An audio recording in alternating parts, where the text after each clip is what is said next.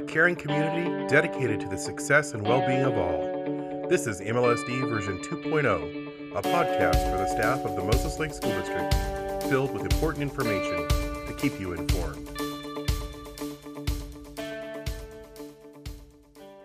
Hello, everyone, and welcome to this episode of MLSD version 2.0. This is Dr. Joshua Meek, Superintendent, and I'm pleased to bring you the newest episode of this podcast series as a way of communicating with all of you important information, details, celebrations, and messages for our important work. We launched this podcast series with the title of MLSD version 2.0 as a way of recognizing our new way of doing school. But today, version 2.0 becomes more real than ever. ever. We've reached the end of chapter 1, our first semester, and next week we'll start our second semester, our 2.0. While this wasn't the original intent of this title series, we'll take it for today as a way of celebrating the road we've been down to get where we are. Let us use today as a time of reflection and celebration of that journey. It hasn't always been perfect. It may have been tiring and exhausting, but it's also been amazing. We've learned a lot along the way, and this podcast will focus specifically on some of those lessons learned. To help with that reflection, I've invited our school board president, Vicki Melcher, to co host this session with me. How are you doing today, Vicki? I am doing very well, thank you for asking, and I am excited to be here with you to share some of the positives I've witnessed of this unique school year where our students and staff have learned simultaneously.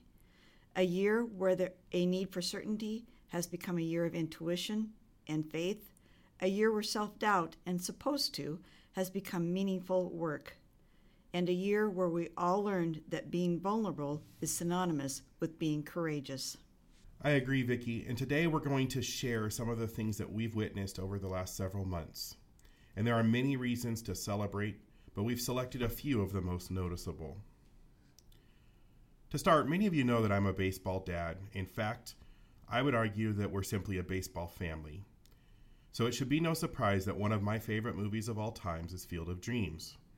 You may you may ask why I'm sharing this information with you right now, so let me explain. There's a line from that classic film that you all can probably cite. If you build it, they will come. Now, I'm not saying I'm hearing voices like Ray did in that movie, but I can tell you a thousand times over the last several months I have thought that exact line. You see, we've heard plenty of voices saying things like, kids will never wear a mask. It's not possible to cohort. That's way too much time to spend in one class. Parents won't complete the health attestations every day, and this is just going to be a big mess. It's going to take too long to check every student in in the morning. And of course, the fear that school is going to be shut down within a few days or weeks of opening. To all of those voices, I simply say this if you build it, they will come. I truly believe that one of the parts of the human spirit is that people are good. They want to do what's right. Sure, errors can happen, and sometimes some bad things happen. I'm not naive. But setting the bar high, working hard to stay clear with those expectations, reminding others when things slip, and not giving up when it gets tough. We, all of us, have built it, and they showed up. I think back to my early teaching days filled with those Harry Wong videos encouraging us to set the bar high, and students will get there we set the bar high. So many times there's been a controversy about if our district is doing the right thing at the right time. And I would just say that what that question fails to recognize that is in order for something to be right, then logic would make the opposite wrong. I simply can't find clarity in all of these decisions, decisions being right or wrong. It's not that simple. Sometimes you just have to believe in it and start building it they will come. Thinking outside the box and getting outside our comfort zone are two catchphrases that I have certainly witnessed during this pandemic in our schools and in myself. When you think about the word common in both of them, outside, it usually is associated with neutral feelings. But when it is framed with the thought of having to do something unfamiliar, it becomes a negative feeling such as uneasiness, uncomfortable, frightened, and hopeless. It is when we use those negative feelings to get creative or reach outside what is comfortable, we make great strides in our personal growth and in turn achieve success. I remember a foggy day in September before school started when I was given a tour of one of our schools and how impressed I was with the outside the box mentality and achieved success there. The staff and administration went above and beyond to make sure they addressed every health requirement. It wasn't long other schools in and out of our district were seeking helpful information from this school. What a compliment to them. When I asked what attributed to this school's ability to put the students' learning as their first priority, I was told we just knew it needed to be done and we did it. I have since been back to that school and have witnessed individual teachers stepping outside their comfort zone to learn and try new technology. And those teachers would be the first to admit that they never thought they could learn, but because they are committed to doing what is best for their students, they put in the extra time to learn to, as Josh says, get comfortable with uncomfortable. And again, with much success for our students. A big thank you to Monica and Stefan for always being there to help staff think outside the box and expand their comfort zone. They have even been able to encourage me, a teacher before Google Classroom, Edpuzzle, Screencastify, and so on, to grow by expanding my comfort zone. I want to share and highlight something that has really turned into something special and unique. We have a lot of amazing things happening, but one that really sticks out to me is something that was viewed as impossible. What in the world could full time remote elementary look like? When we started this venture, it may have been the perfect recipe for a giant mess. We had to have large class sizes, with students completely remote from their homes, using technology and other materials, serving kids from multiple neighborhood schools, without official online curriculum, and in the 11th hour, we had to ask graciously for some of our emergency subpara educators to work this year as teachers. I think few people felt fully comfortable that all of this would work out. And really, while the rest of the state was doing remote full time, our context was very different. These were students and families that had chosen to be remote, despite other options available. Looking back now, all I can say is wow. I've seen people step up, I've witnessed the impossible become possible. I've noticed new professional collaboration groups among teachers breaking down the traditional walls of school buildings, bringing together colleagues from multiple schools. I've seen our earliest learners and our kindergartners and first graders find a place and a belonging in an online classroom and having their learning needs met. I have a special place of gratitude in my heart for those of you who are wrapping up the summer thinking you are going to return with us this fall as a paraeducator.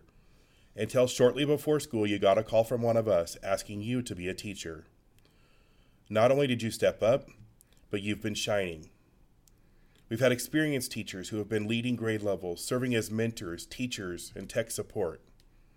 Everyone has just dove in and got it done, and I'm beyond proud of our work. I would also be remiss if I didn't take this chance to give a special thank you to Chris Kalmbach for his leadership. While many hands have been a part of making this work, I know without Chris's leadership, it would not be the same. Both Chris and Kelly Yeager took this on in addition to their normal job, and they've been tireless warriors to make it work. Well done, my friends. Well done. Another huge positive that has developed from the past 11 months is all the collaboration that is happening within the district. I made reference to witnessing more collaboration in my first video last summer. There were the morning announcements and a couple book studies where I saw the collaboration working. In my visits to the schools, one of the common positives that I hear from principals is the increased amount of time meeting with fellow principals. Not only have the principals across the district had more time to come together, but also within each school, the staff is working together to come up with creative ways to accommodate our students' educational and emotional needs. The most recent example of this is the elementary school principals coming together to generate guidelines for parents' requests of a placement change.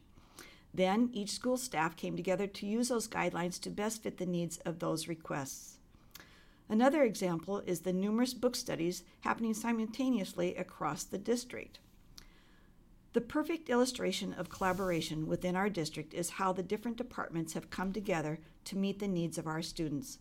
When our educational world changed, the transportation, food service, technology, and maintenance departments band together to make that change as painless as possible.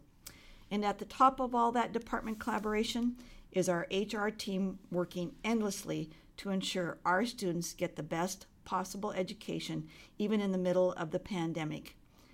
Thank you, everyone. A few weeks ago, as I was driving, I saw a bumper sticker on the back of a car that I think was placed there just for me. It simply said, Keep calm and let the nurse handle it. That single bumper sticker may have summed up the last six months of my life perfectly. I've never in my career had a greater appreciation and understanding for the role of a school nurse like I do right now. A few weeks back, we got to recognize our nursing team at a school board meeting, and it was an emotionally charged celebration because I know that while we've gotten many accolades as a district and comments about a job well done, that that would not be happening without our nurses. We've had just over 4% of our total student and staff population test positive for COVID. By most standards, a 96% success rate would be pretty good. But let me be clear our district plans were never based on the assumption or false belief that we would escape the virus altogether.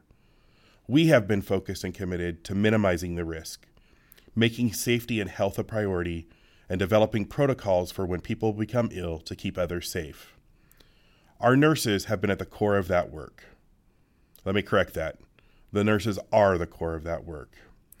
According to the Chinese zodiac, this year is the year of the rat, which I might find a little bit fitting. But I am hereby officially reclassifying this the year of the nurse. So, for all of those reasons and so many more, let us take this weekend and the end of this semester as a celebration and an opening of a new door. Good job. One of my favorite books has a line that's simple Well done, good and faithful servant. To each and every one of you, well done. Please join me for the next episode of MLSD version 2.0.